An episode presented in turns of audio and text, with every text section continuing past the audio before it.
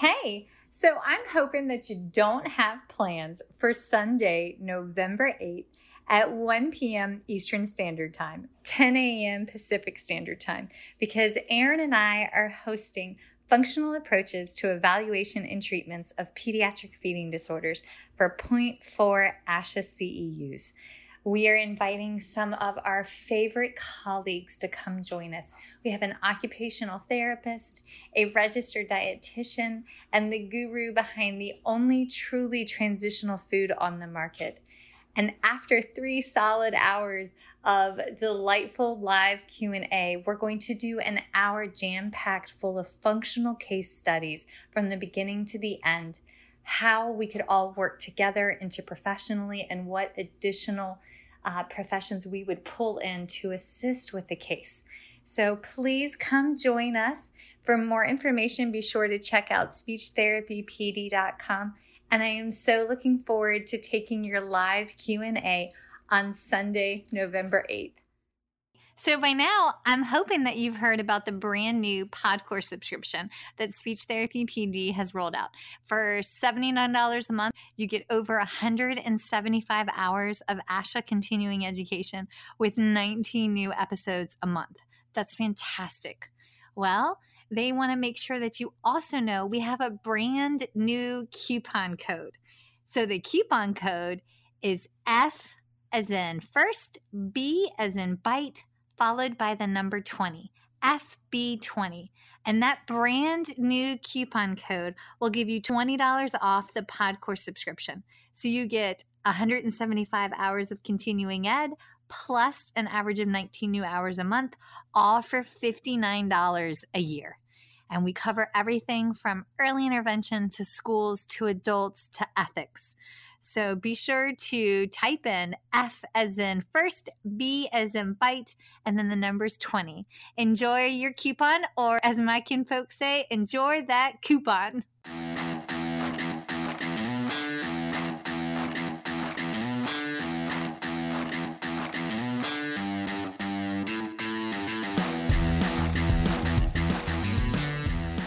Hi folks, and welcome to First Bite, Fed, Fun, and Functional, a speech therapy podcast sponsored by SpeechTherapyPD.com. I am your host on this nerd venture, Michelle Dawson, MS, CCC, SLP, CLC, the All Things Peds SLP. I am a colleague in the trenches of home health early intervention right there with you. I run my own private practice, Heartwood Speech Therapy, here in Colleton, South Carolina, and I guest lecture nationwide on best practices for early intervention for the medically complex and fragile child. First Bite's mission is short and sweet, to bring light, hope, knowledge, and joy to the pediatric clinician, parent, or advocate, by way of a nerdy conversation, so there's plenty of laughter too. In this podcast, we cover everything from AAC to breastfeeding, ethics on how to run a private practice, pediatric dysphagia to clinical supervision, and all other topics in the world of pediatric speech pathology. Our goal is to bring evidence-based practice straight to you by interviewing subject matter experts, to break down the communication barriers so that we can access the knowledge of their fields, or, as a close friend says, to build the bridge. By bringing other professionals and experts in our field together, we hope to spark advocacy, joy, and passion for continuing to grow and advance care for our little ones. Every 4th episode, I join in. I'm Erin Forward, MSP, CCC-SLP, the Yankee by way of Rochester, New York transplant who actually inspired this journey. I bring a different perspective, that of a newish clinician with experience in early intervention, pediatric acute care, and nonprofit pediatric outpatient settings. So sit back, relax, and watch out for all our squirrels, and enjoy this geeky gig brought to you by SpeechTherapyPD.com.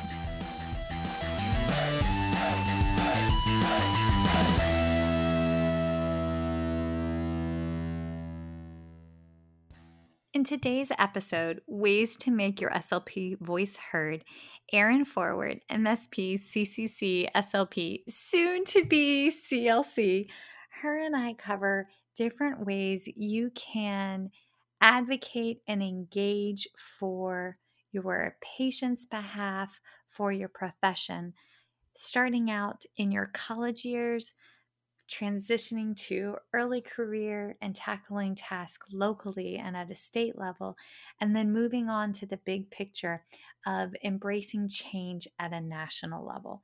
So we kind of walk you through potential career trajectory to embrace leadership. And the biggest takeaway was that advocacy and leadership is a lifelong learning process. So enjoy the travels, and thanks for joining us today.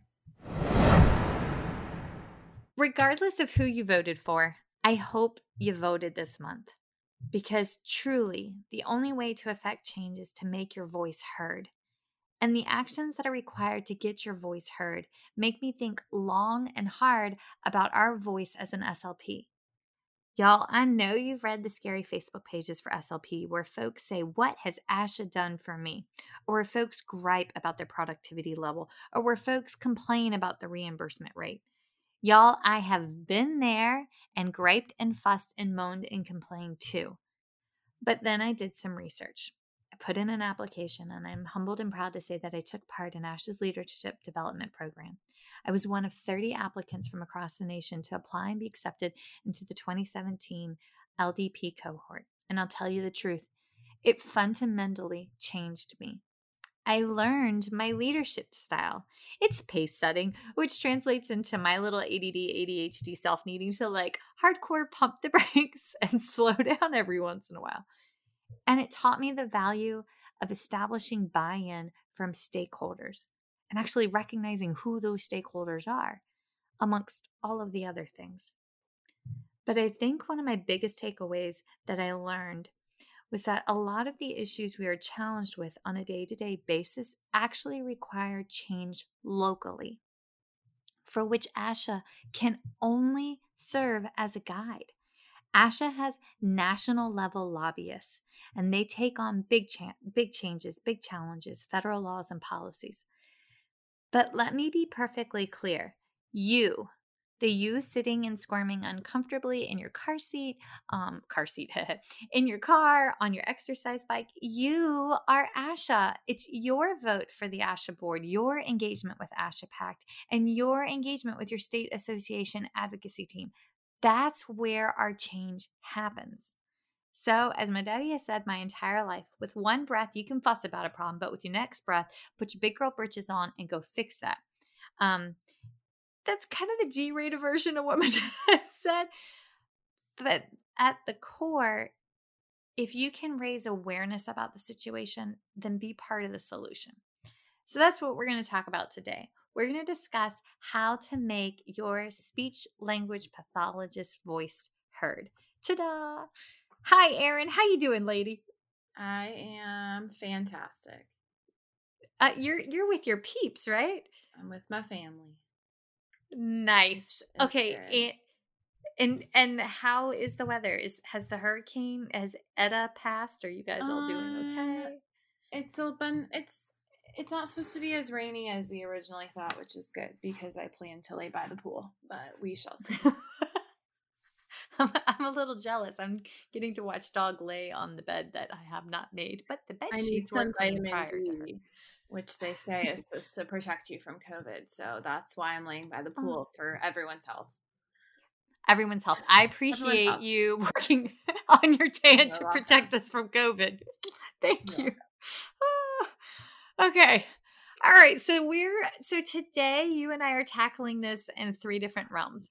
How we can affect change while we are still an SLP to be, how we can affect change locally and at a state level, and then how we can work to make our voice heard and affect change nationally. So that's our goal. But let's start with college, because that's the root of it. Were you a member of NSSLHA when you were in college?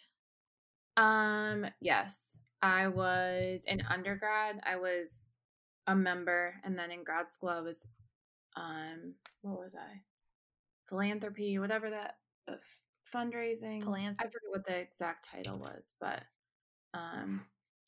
I was in charge of like the fundraising and events and stuff like that. Beautiful. Okay. Well, I was a member in undergrad and grad, but I was not really an active participant. I always worked a lot, and that kind of prohibited my active participant, but I did show up and they gave out free pizza. So, folks, to start with, if you want to engage in having your voice heard, I would highly recommend that if you are in school, join your local NSSLHA chapter. But one word of advice, there's a difference between your university NSSLHA and national NSSLHA.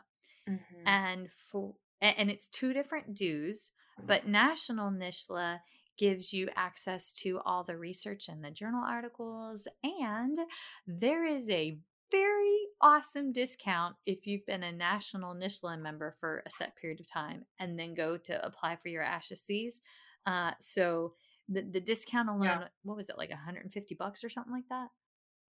At least, that was a good steep one. Okay, so long gone are the days of when I was a NSSLA member and we sat around and ate pizza and did a little bit of like fundraising. The NSSLA now is tackling big projects and big changes. And within a NSSLA board, there's different levels of participation and leadership that you can take in there. And that's a really good way to, build your voice. I mean, yes. Okay. So on your board, when you were philanthropic chair, who were the other board members at your NSSLA chapter, Erin? President, vice president, and how we did it was, president would be a second year, and vice president and everyone else were first years. So like when you were vice president as a first year, you were president the next year. Secretary, treasurer, and then like we had a social chair for that planned a lot of other events. And when I'm sorry, I'm thinking Gamecock football tailgating events, honestly, for social chair, but that's just me. Probably, yes. There's a time and a place. But then when we were I remember in undergrad, like they did monitor your participation. So it was like if you attended this many events and participated in this way, you were at this level, and that kind of. That was a motivator, especially for most of us were applying to grad school. So the events were great and that you learned a lot and they were beneficial, but having that other, let's face it, when we're in undergrad, we are kind of looking for things to boost our resume. So that was very helpful. And we'd go to NSSLA meetings and then the graduate students would be there. So we got to see their presentations and learn from them and participate in things to get us more connected to the graduate students, which was nice.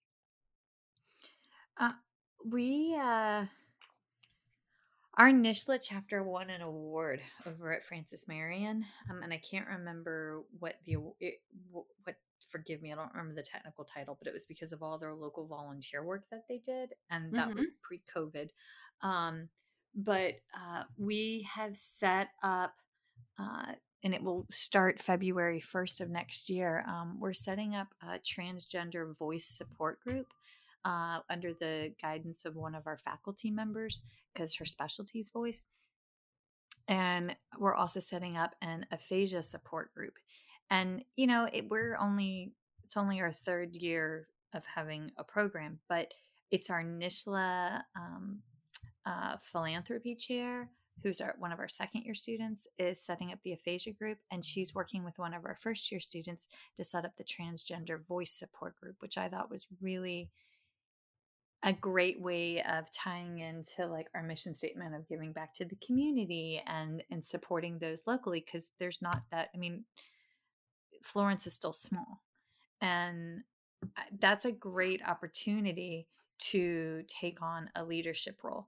So if you are there in your community and you see like, hey, we have a need, there's a there's a deficit with this population, that's a really awesome opportunity to reach out, talk to your clinic coordinator, talk to one of your faculty members, and try to set that up. Because you can have a positive impact and support lives that way. Mm-hmm. So now wait, okay. So I made the mistake of using your graduate student resume as an example for a resume. I gotta tell you, lady, my graduate student resume did not look like yours. It was not, I didn't have all the cool things that you had on yours, but you did a boatload of research when you were coming along and participated in a lot of different research opportunities. So can you talk to us about that and how that helps giving voice and leadership later on? Well, I kind of got lucky because I needed a graduate assistantship. And mm-hmm. we were really lucky because Dr. Fredrickson, who is super well-known in aphasia research, worked at USC, and he was starting up this huge study. I think he got like millions of dollars. I don't know exactly. It's like 11 million or something. Yeah. And so I was one of the first students that was put on that research study. And I did that for both years. So like 10 hours of research a week. Which, I mean, as you all know, adults isn't my thing, but it was really, really cool to see just research in general and like learn more about aphasia. And they did have aphasia support groups. And I got to work on some of the research studies as far as like administering some of the tests. And they were really great about not just having us kind of be like workhorses and do all of the data, but get to see why we were doing it and participate in other aspects of the research. So that was really cool. And then USC, as a part of our program, we were also part of another research study. So I worked on orthography, which also is not quite my thing. But that was... I don't even know what that is. Spelling. What is spelling? Yeah. Did I say it wrong? Yeah, that's literally... No, I thought you said smelling for a second. And I was like, wait, what? No, spelling. Yeah, I can't do that. That's yeah. I misspelled. So our... Yeah. So, which, there is a lot of... The rules... Dr. Oppel, who was his research study, will tell you that the rules make sense, even though at first they definitely don't make sense. So it was cool for me to get out of my comfort zone as far as research, and because I could then more focus on like understanding the process of it and thinking through the research. And it was nice to have, I got to present my research via poster board, and there were definitely a lot of opportunities in there, and some programs are more research-based than others, but all of them have to have a certain number of doctoral students to master's students. So they should have research that if you try hard enough, like you can be involved in it. And I think a lot of professors are eager to have people work with them who are invested in research. And it is nice because I was listening to a podcast with Dr. Leslie, who's from Pitt, and she's from Europe. And I think you and I have talked about this before. And she discusses a lot how in England, there's less of a boundary or miscommunication between the research world and the clinical world. Yes. And I think we do definitely have that. We get frustrated as clinicians because there's all this research that comes out, but we can't really implement it in the way that it was shown to be effective in the research study, because we don't see kids at school for an hour a day every day, or that we don't have all the tools that they have or the resources. And so it's nice when you get involved in research because you can better understand that it's so slow moving. Like research takes, what is it? I think you talked about this before. once something comes out in the medical field, it takes years and years and years and years before it actually gets put into place, like clinically, really, or for people to more widespread know about it. It's called implementation science. And one of my I'm making her my friend, but she's my coworker, but I like, she doesn't know that I'm like making her my friend, but I'm making her my friend. Dr. Rebecca Wada, that's her study of research is implementation science.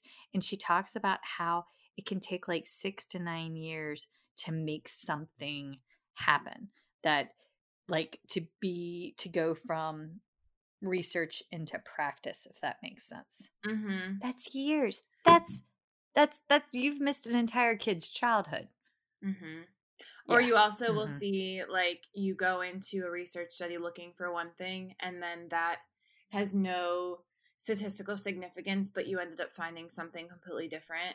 But you wouldn't know that unless you were a part of the research and understand all of that, and how difficult though it is to be able to, because we need evidence. Even I studied psychology, and sometimes you read these studies and you're like, this is common sense that someone would be like, when attraction studies or studies about relationships, sometimes you read them, you're like, this is common sense, but you do need evidence to support things. So regardless, the research is incredibly valuable but again, when we talk about pediatric feeding disorders, and I think it's important to be involved in research to understand how difficult it is to have a research study with validity and reliability, and to prove things that we may already know and that we may not already know, but it's important. And I mean, I went to Pitt for undergrad, and they're a huge research university. So I think that was big for me, and that I already kind of knew the importance of that, because they really emphasized that throughout my undergrad career. I did research in psych.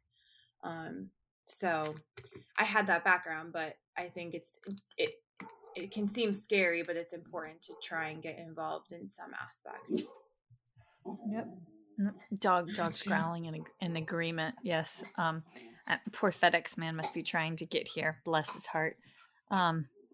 No, that's something that I have yet to professionally do, is engage in a research project. I know we have great ideas for doing it, but actually having had the opportunity, y'all, if you have the opportunity for research, may I suggest, can somebody out there please do a research study on alternating the temperature of food and liquids, and seeing how altered presentations, warmer and cooler, if that alerts and increases overall quality and safety of PO intake, as well as volume of PO intake for our individuals that have different neurogenic components and variables. There's my research spiel. So somebody please do that. Be a voice for us. Okay. All right. Is there anything else that when you think of in grad school or undergrad, you think of as a leadership opportunity, a way to make your voice heard and participate? I mean, we talked about support groups. Mm-hmm. That, and like you said, if there's something that, the nice thing about grad school is that they have, and I hate to say it in this way, but you have to think about resources. There's a lot more resources for clinics in grad school to be able to start programs, because they have the resources from the university. And so if you do have an idea of some sort of support group, I would recommend like talking about it, whether it be with your clinical instructor or someone that you just, I know there were clinical instructors that I connected with more than others, and there would be ones that I would have conversations with about ideas.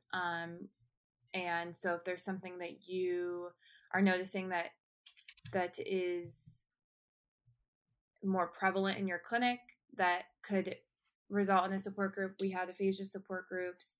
I know that I think about in your practicum, one of our friends is doing a laryngectomy support group, and that's through her that's through her placement. So it never hurts to, Michelle and I suffer from, I don't know what I would call it, but when we see something, too many ideas and not enough time. Well, yeah. And we can't not say something. So it's, don't be afraid to say something. And I think that your clinical supervisors will value the fact that you're taking initiative, because we all have ideas and we all see things differently. And I had some of the best conversations with some of my clinical supervisors when it was about something that I wanted to change, or a frustration I had, or some, just talk things through. You don't have to have the answer.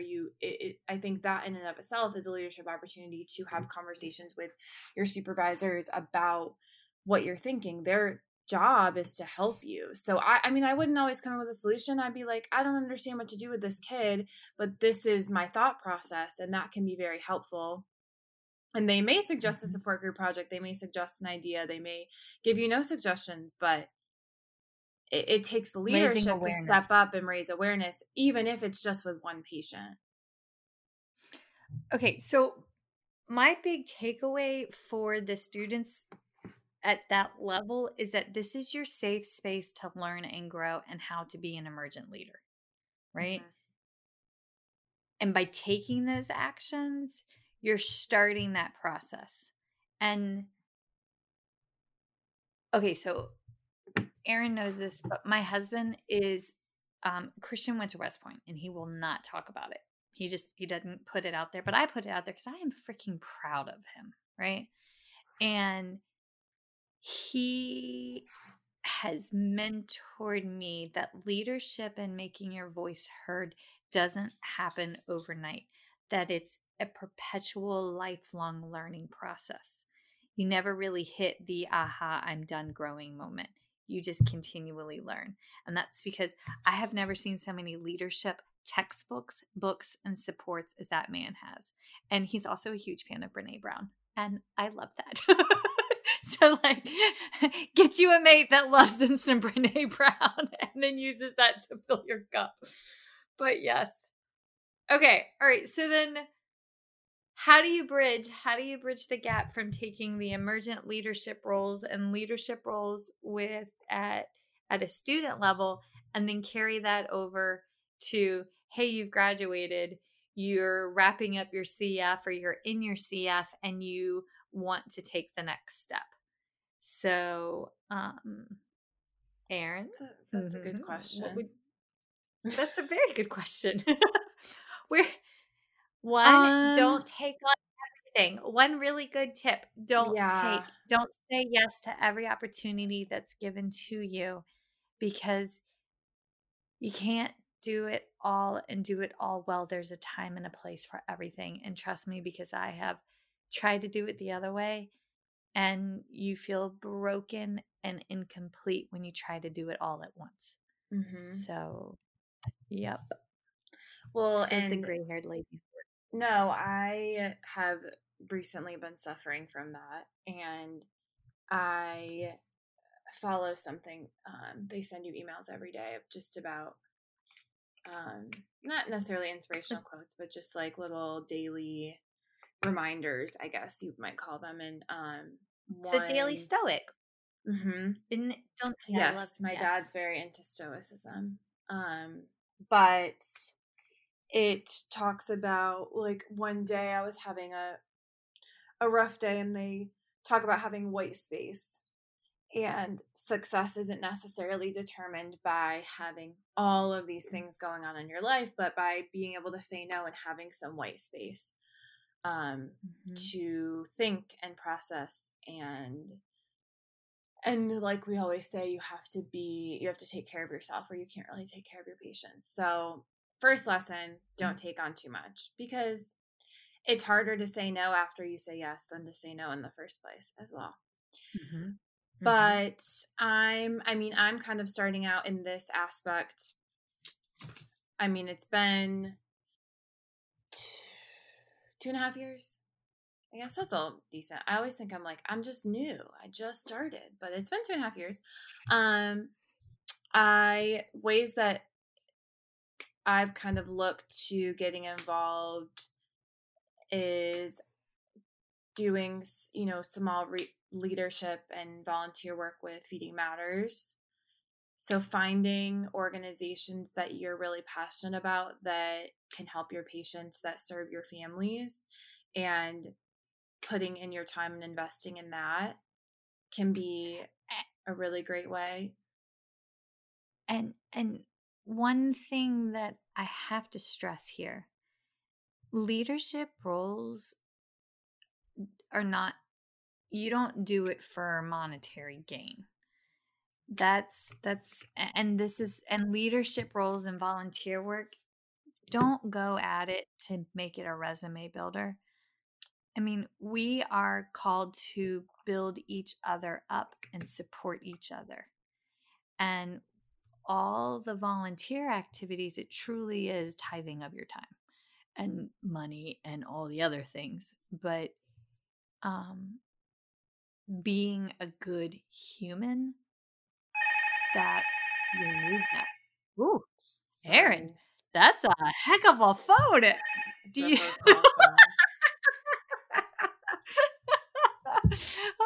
You are definitely going to enjoy that sunshine later today, lady. Also, I don't think I've heard like a landline phone in years. Sorry. Okay, so tiny soapbox done. Okay, but yes, Feeding Matters, we're huge proponents of Feeding Matters. Also, on that note, come join us on Thursday at 11 a.m. Eastern Standard Time, because we're having a virtual table for Feeding Matters. And we'll answer HIPAA-compliant questions, troubleshoot cases. It's free to sign up. Yes, we would love it if you could make a donation to Feeding Matters, but I personally know families that have won those or received this scholarships that Feeding Matter has created. And those scholarships go towards helping to offset medical expenses or travel expenses. Say you're going from one state to like a major children's hospital, like, I don't know, Cincinnati Children's Hospital, to meet with their world-renowned EOE specialist. They help fund grand adventures towards healing like that.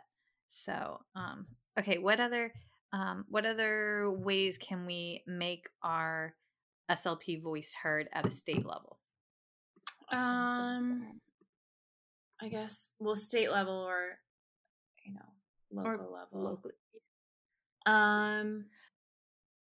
I would say, if you are ever ready, state association, like their call for papers. If you feel that there's something that you would like to present or talk about at a state convention, call for papers is misleading, because when I first saw the call for papers, I thought it was like literally like they wanted us to propose like a paper. I didn't realize Yeah, that's the technical term for like doing a presentation. And so here's the deal. What is the one aspect of your job that's driving you the most batty? Is it your caseload versus your workload? Is it the lack of interprofessional practice? Not that I'm complaining about certain things that are driving me crazy right now. Is it lack of understanding for by the pediatrician's behalf that PFD is truly a standalone diagnosis, and as of October 1st, 2021, it will have its own ICD-10 code, and this is not behavioral feeding disorders. Wow. Okay, so then take that frustration and put in a call for papers for a presentation, not just to your own state association, but y'all, this is where we have to reach out. We can't fuss about the physicians not knowing about this diagnosis if we haven't put in a call for papers for their venue, their outlet, for that we haven't submitted an article for their quarterly newsletter publication. Yes, there's our colleagues that will read the research, that go every single year to conventions and are engaged. You're not going to reach the ones that don't feel that they need to learn further. But the ones that are ready to hear the message, you can change the outcome of their patients through education. Right. Well, and I think doing in-services or finding ways to connect with the other professionals that you're working with, because I am a big proponent that it takes individual conversations to and individual relationships to really impact someone's perception and the way that they see their patients or make referrals or whatever it is that you're wanting to change. I remember when I was at the hospital, I would get really frustrated because a lot of the therapists that I worked with would say yes to physicians a lot, even if it was something that they disagreed with, be it feeding kids that it wasn't necessarily appropriate based on their respiratory status, but they, you know, they said that this is what the physician wants, and I would get really frustrated, and they would say, well, we did in-services and we tried to make change. And I said, but you continue to say yes to things that you don't feel are appropriate. What I would have done instead is explain to that individual physician, resident, nurse practitioner, whoever they are, this is why I don't feel it's appropriate to feed this child at this time. Because how many in-services do you go to that you don't fully pay attention to? And it's less personal. So they need to have that continued conversation and understanding. And you need to explain to them why, because every time that you go feed that child that you don't feel is appropriate, you're telling them yes. And so I think the in-services are really important, but what I think is most important from the in-services is to have those individual conversations, because then you get to face-to-face with them. I can't tell you how many times I try to call a physician's office and I just keep talking to the nurse, and the nurses are great, but I need to talk to that physician. So if you do an in-service or you have a presentation somewhere, then you can have that conversation with that physician. They know who you are, you get their contact information, and then you don't have to keep playing phone tag. And that in and of itself can help your patients. But that's leadership too, to take that extra step and not just deal with the status quo of continuing to talk to the nurse and having your concerns not conveyed in the way that you would want them to be conveyed.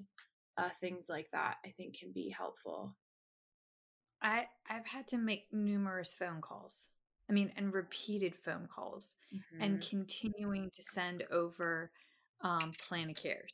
My favorite is when you call and they're like, oh, well, we never got your plan of care. And then you fax it again, but with the cover sheet that you received, like, you know, when you make a fax and it's got like the date, time, and that it was a successful transaction.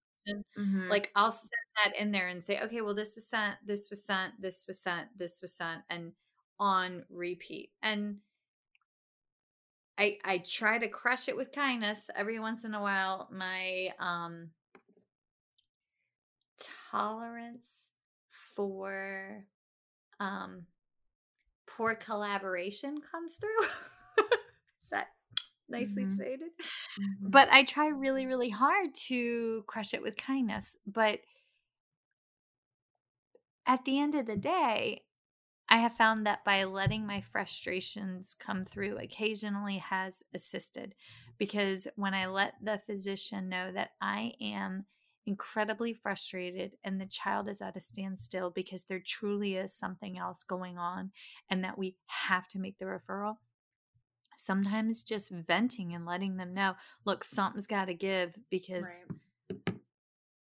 or the kid will, that helps. And I know that sounds weird, but it really does. No, they need to realize that you care and that you're not just calling to bother them. But I do think you will find patterns, and the frustration can come from when you work with the same physician that keeps doing the same thing or keeps telling your patients that things are behavioral, and at some point, you have to just have the conversation and be like, this is what I'm seeing. This is why I don't agree with this. This is where I'm coming from. And as Michelle would say, have a come to Jesus conversation with them. And It's not always going to be pretty. I mean, you've taught me too, and this is really, really, really hard to learn as a new clinician, in that not every patient, you're not going to be right for every patient, and you're not going to be right for every physician. Right for every physician. It's the same way you plant the seed, but you can't always control who your patients see. And so you might continue to get stuck with them. But I have found that even if they don't like you, they'll respect you. And sometimes you can get more from people when they respect you as opposed to if they like you. So that's really important. Mm-hmm. Okay. So one of the reasons we love Feeding Matters and we recommend that you volunteer with them is because they have pamphlets and brochures that were created by interprofessional practice partners, GIs, developmental peds, peds, ENTs, and as well as OT, PT, and speech. And I have found that collaborating with those, using the resources created from other alphabet soup laden positions of authority, it makes the seed germinate, for lack of a better phrase. So when you do your in-services, when you do your outreach, when you physically go knock on doors, because it will take that. That's how you drive change locally. That's how you get your voice heard. And I do bring cookies. Well, pre-COVID, I brought. Oh my gosh, I'm an adult. I brought cookies. Now I buy Krispy Kreme donuts because they have the little thing on the box. You did that. You just brought Krispy Kreme donuts and a whole bunch of stuff. You did that like what, a month ago, 2 months ago? Yes. A month ago. But that's what we do. Okay. All right. So also submitting articles. It doesn't take long to write up a little article about what's going on and having it, making a submission for your local newspaper. The local school district has a parent support group for the entire school district. I need to do better, but I need to write a brief article about state of services as pertains to AAC devices and communication bill of rights and why AAC needs to start from the get-go. But they're going to give that to the parents. That me taking 30 minutes to write a brief 3-paragraph filled with resources and then having that go out to parents. If that changes one kid's trajectory, then that's changed one kid's stars. Mm-hmm. And if I can't do that every week, I can't do that all the time, but if you have that little break to write that little article, that could help. Okay, so to circle back around to state leadership activities, a lot of people think engaging at a state level, you have to go straight into a board position. And every single state has a different policy procedural manual. And what's the other one called, Erin? Policy procedures and bylaws? Bylaws. Thank you. That's the other one. But it outlines how your state association board is structured and the tenure of time, as well as embeds within it various ad hoc committees, volunteer. Ad hoc means it's brought together for a brief period of time and then dissolves, but some state associations have ongoing volunteer committees. And then some state associations, especially larger states like California, they even have leadership development programs within the state. And they have like regional support meetings, right? And that's amazing. So if you are at that transitional period in your career, whether that be going from like a CF to your Cs or transitioning because your children have gone back to school and you have more time and you're ready, or it's just the right season in your life. If you don't want to jump into a board position, because boards take time, you can't get on a board and just expect it just to be fluff and look good on your resume. If you're on that state association board, then you have to deal and advocate for your members. You are accountable to the needs of your members and the needs of your field in that state. right? Mm-hmm. Because the SLPs and audiologists that are not current members, it is your state association's actions that will pull membership in, because they'll say, wow, they're doing something great. I want to be involved in that, right? Right. Like Georgia did something a couple years ago where the CFs weren't allowed to bill Medicaid, but it was through a lot of advocacy that ruling, I think, got reversed.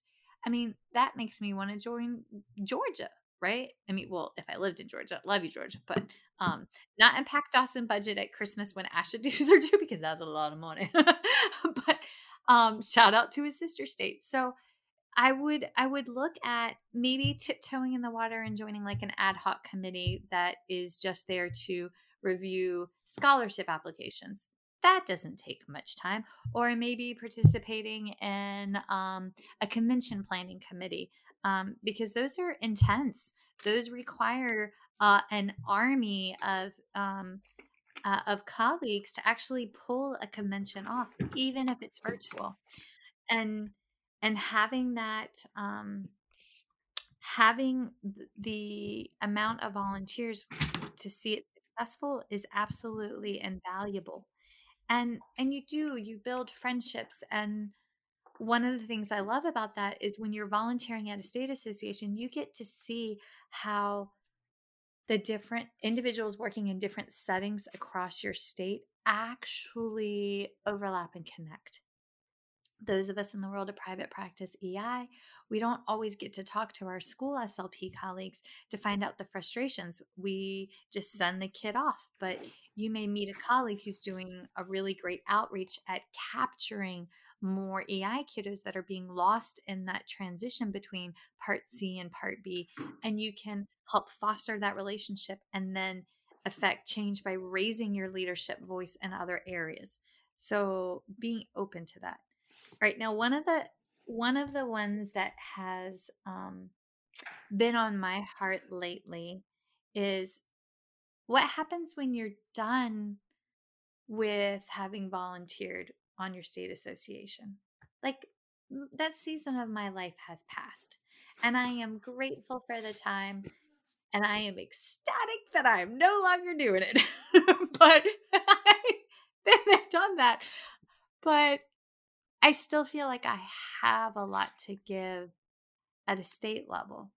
And so there's other options available, like serving on a special education committee, volunteering with your state early intervention system, serving within Department of Ed. I wouldn't want to do that, but I know a colleague that's done that. And, or even I know a couple colleagues that have served on the LLR board, wouldn't want to do that, but there are those that do, labor and licensing right. boards, those are the ones that issue. Yeah. But if you want to take a leadership role, there's other options at a state level that you may not have originally thought of. Right. Yep. Okay. So what are their thoughts at a state or local level before we go on to national? What have I missed? What have I forgotten? Supervising. Oh, duh. Yes. Yes. Supervision is key. Y'all, we are at a critical need for clinical supervision, especially in the time of COVID.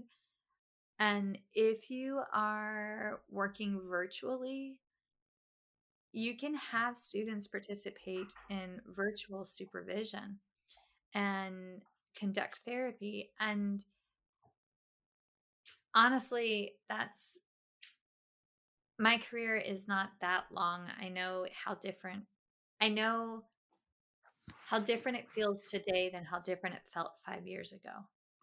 But one of the things I am most proud of is watching the students that I supervised over the last several years grow out and find their own voices and their own muchness, and watching them affect change because they've all learned how to advocate. Mm-hmm. And I am so freaking proud of that. And so when you're a clinical supervisor, yes, you're changing and you're molding their clinical skills, but it's so much more than that. You're helping shape the next generation of leaders. And not that I've already planned on some of y'all going out and joining ASHA and being future ASHA presidents or anything, but like, you know, put good in the universe. But we need that. No pressure, Erin. But like, we need that. So you got really quiet there, friend. Okay. Yeah. So yeah. Okay. All right. So national level, what you think, lady? Done. Done. I mean, that's a little intimidating for me right now. I'm just saying, in the next 20 years, you got this. Yeah, it's a long time. Yes. I think, well, you think national, and that sounds a little bit scary, but like, there's a lot of organizations that you can volunteer for that are more on the national level. As far as like, and I think it's important to, I think especially at the beginning, you can get caught up in wanting to do all the things, and you have to kind of sit back and think about what is not the most valuable, but like what is the most important. I've recently been like making lists of goals. It's not just about you, but you have to realize that in saying yes to one thing, that may also be saying no to something else without you knowing. So I've been kind of trying to figure out what is most important to me and where the path that I want to go is. But there's SIG, you can volunteer for a SIG, you can get involved with other organizations. I've been diving into the neurodevelopmental treatment, those types of classes, and reaching out to therapists that have that certification. And I have a really strong passion for like pediatric stroke, cerebral palsy, or like anything neuro. And so I don't necessarily know where those leadership opportunities are to give you guys exact advice on it, but I think look outside the box too at times, if that makes sense. Yes. So we had, oh my gosh, beautiful redhead from Texas. I can see her face. We did a drugs and dysphagia talk in December. Lisa, why can I not think of her name? It will come to me. She's from Texas. She is a fellow, but she's a fellow of a interprofessional practice association, and that actually exists.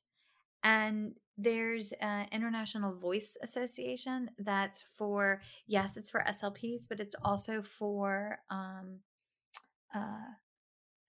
classically trained voice individuals. Like if you want to sing in a choir, this is not my thing. I can sing in a shower and row, row, row your boat, and that's about that. But they have leadership opportunities within.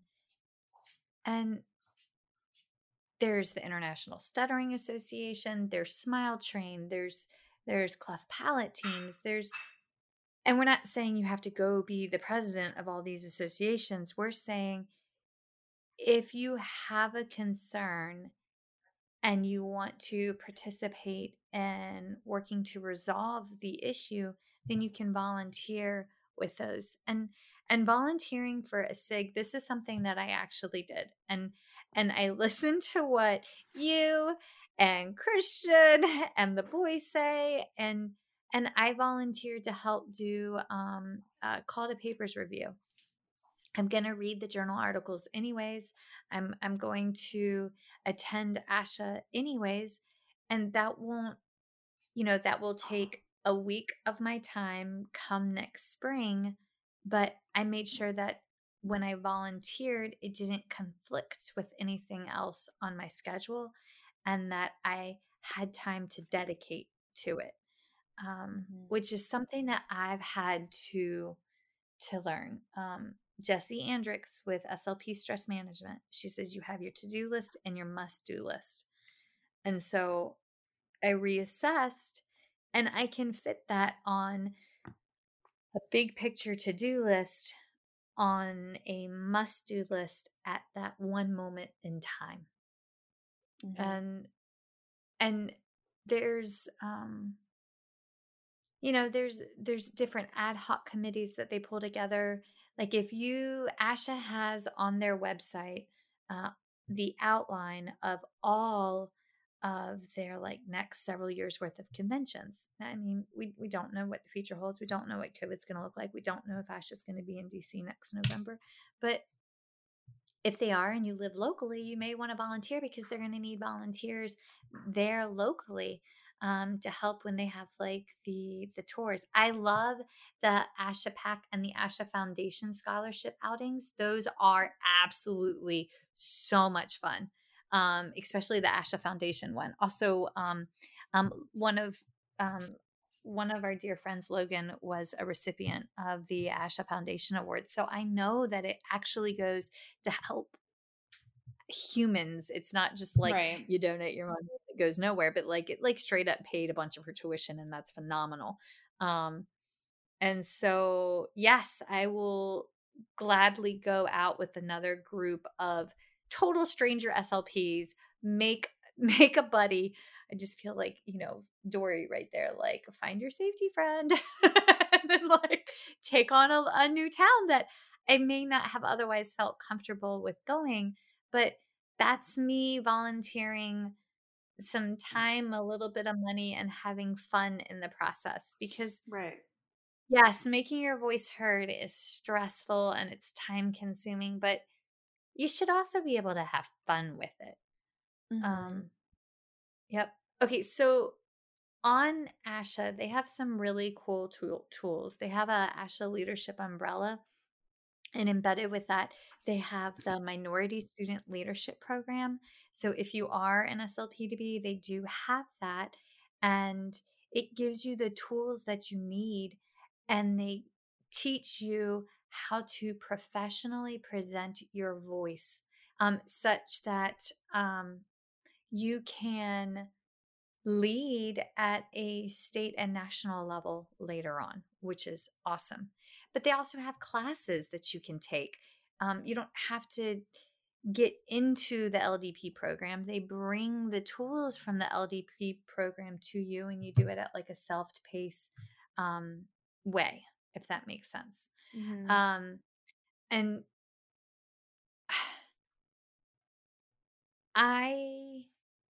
my biggest takeaway and what I learned from going through the leadership training is that I have to constantly self-assess, because I get a notion in my head and I chase it down, but I have to know and recognize when to walk away, and is it the time to tackle this task now, or do I need to reassess when I am less heated and in the moment? Does that make sense? Yeah. Because I get really passionate about a task, but it might not be the right time. Like I really want communication boards at every single adaptable park across the nation. That's not too lofty of a goal, but like I want that to happen. So I think we should make that mandatory at every state. Well, it can't start out at a state level, come to find out. You have to start out at a local level. Mm-hmm. So we're working on grants to see how we can make that happen. But how cool will it be that one day, maybe one day in 5 or 10 years, every child that utilizes alternate means of communication could access a communication board that's latex free, that's at their height, and they could make a friend on the playground. Yeah. So I want something to happen nationally, globally, but we got to start super small in the backyard. So literally going to try to start across the river. So Okay. All right. So what are your thoughts? What else do we have here, love? I'm trying to think of the emails, the ASHA PAC emails. That's a great way to, when ASHA, they just sent one out yesterday. Was it yesterday? On Medicare, how they're trying to cut reimbursement rates for rehab again, or telepractice reimbursement rates for Medicare. I can't remember what it was, but I skimmed it. I found it worthy in the moment that I was sipping coffee, and you can just plug in your information and it automatically sent it to my House representative members, Representative Clyburn, and it just went straight to his proverbial email inbox. And that took me 2 minutes. I mean, I was going to surf the internet anyways while I was having a couple minute coffee break. Bam, done. Yeah. I've advocated. Yep. Mm-hmm. I'm trying to think. This is something that where we are in the world right now, we need strong leaders, especially within our profession, because SLPs were hit hard by this pandemic and our patients were hit hard by this pandemic, and it's not done. And if you feel that your leadership did not represent your needs, whether that be your local school board, your Department of Ed, whether that be your state association membership, if you weren't happy with position statements, if you felt that they were lacking merit for Black Lives Matter, then get your voice out there and be the source of change. Because we can do this, but we need volunteers that are patient, because change happens slowly. Yeah. Well, and I think, and I don't know the best way to phrase this, but leadership comes in many different forms.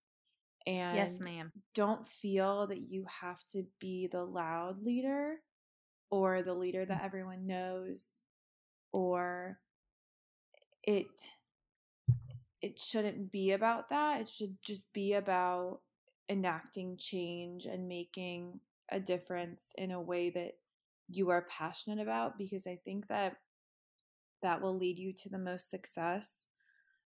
Think about why you're doing something, and what your goal is, what importance it has for you. Because if you're doing something just because you think it's what you're supposed to be doing, or because it will look good somewhere, we all do that, absolutely, especially when you're in college and grad school, because that's how you get jobs, and that's how you make connections, and that's how you get noticed, and that's totally fine. But I think that it is really important to be passionate about. And sometimes the quiet leaders are the ones that make the biggest change and difference, because they're impacting people in a different way. And you said this to me a while back, and that there is always space for everyone. There is room, and we have to, I mean, I know there's men in the field, so I'm sorry if men are listening and don't feel that they're being heard, but especially as women, like, we have to support each other. And don't feel like because someone is in one room, it means that there's not space for you, or it might not be the right room for you either, if that makes sense. Don't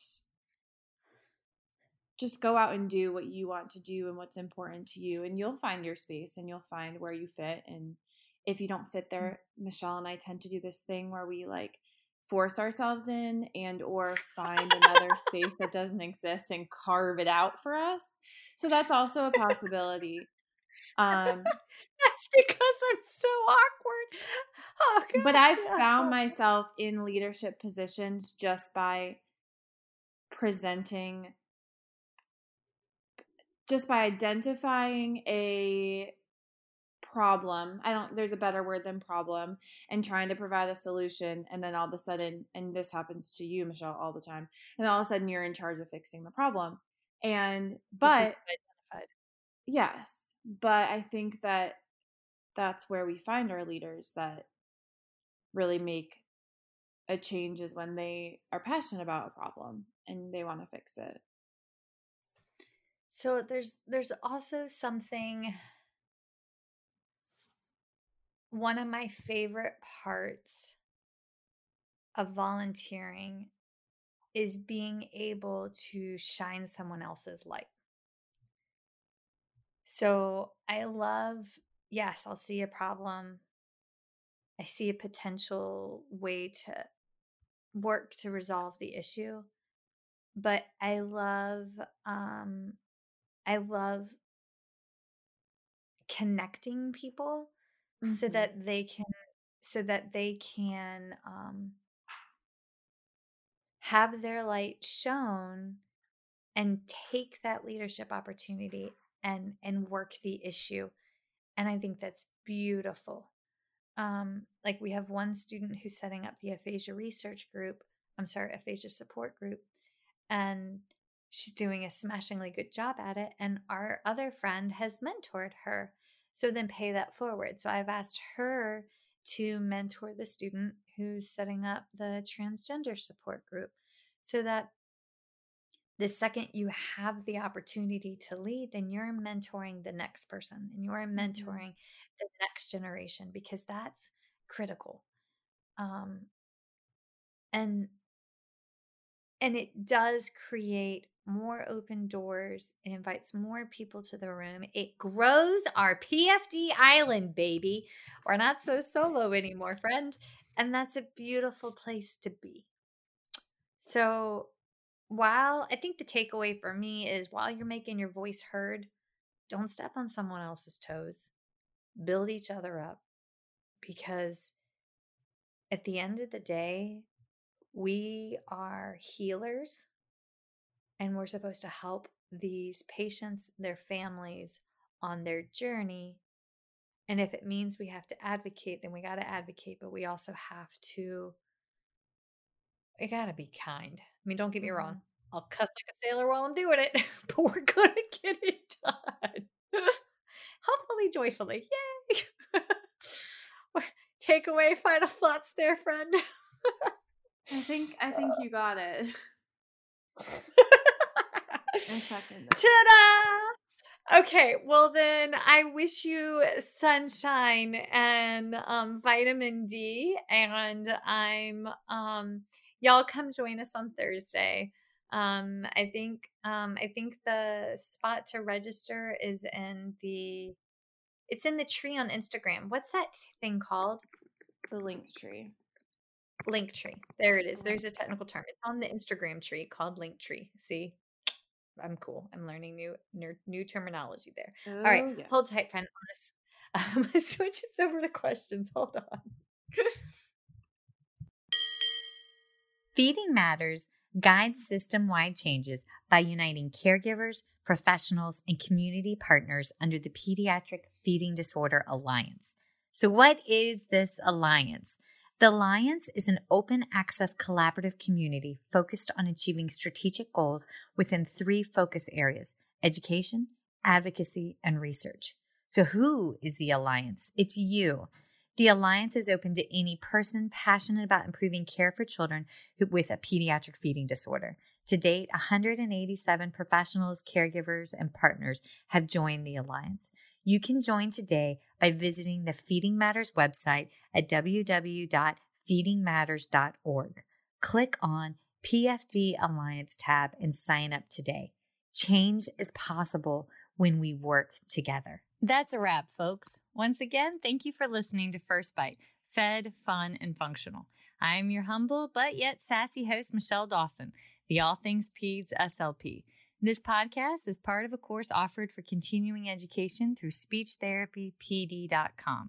Please check out the website if you'd like to learn more about CEU opportunities for this episode, as well as the ones that are archived. And as always, remember, feed your mind, feed your soul, be kind, and feed those babies.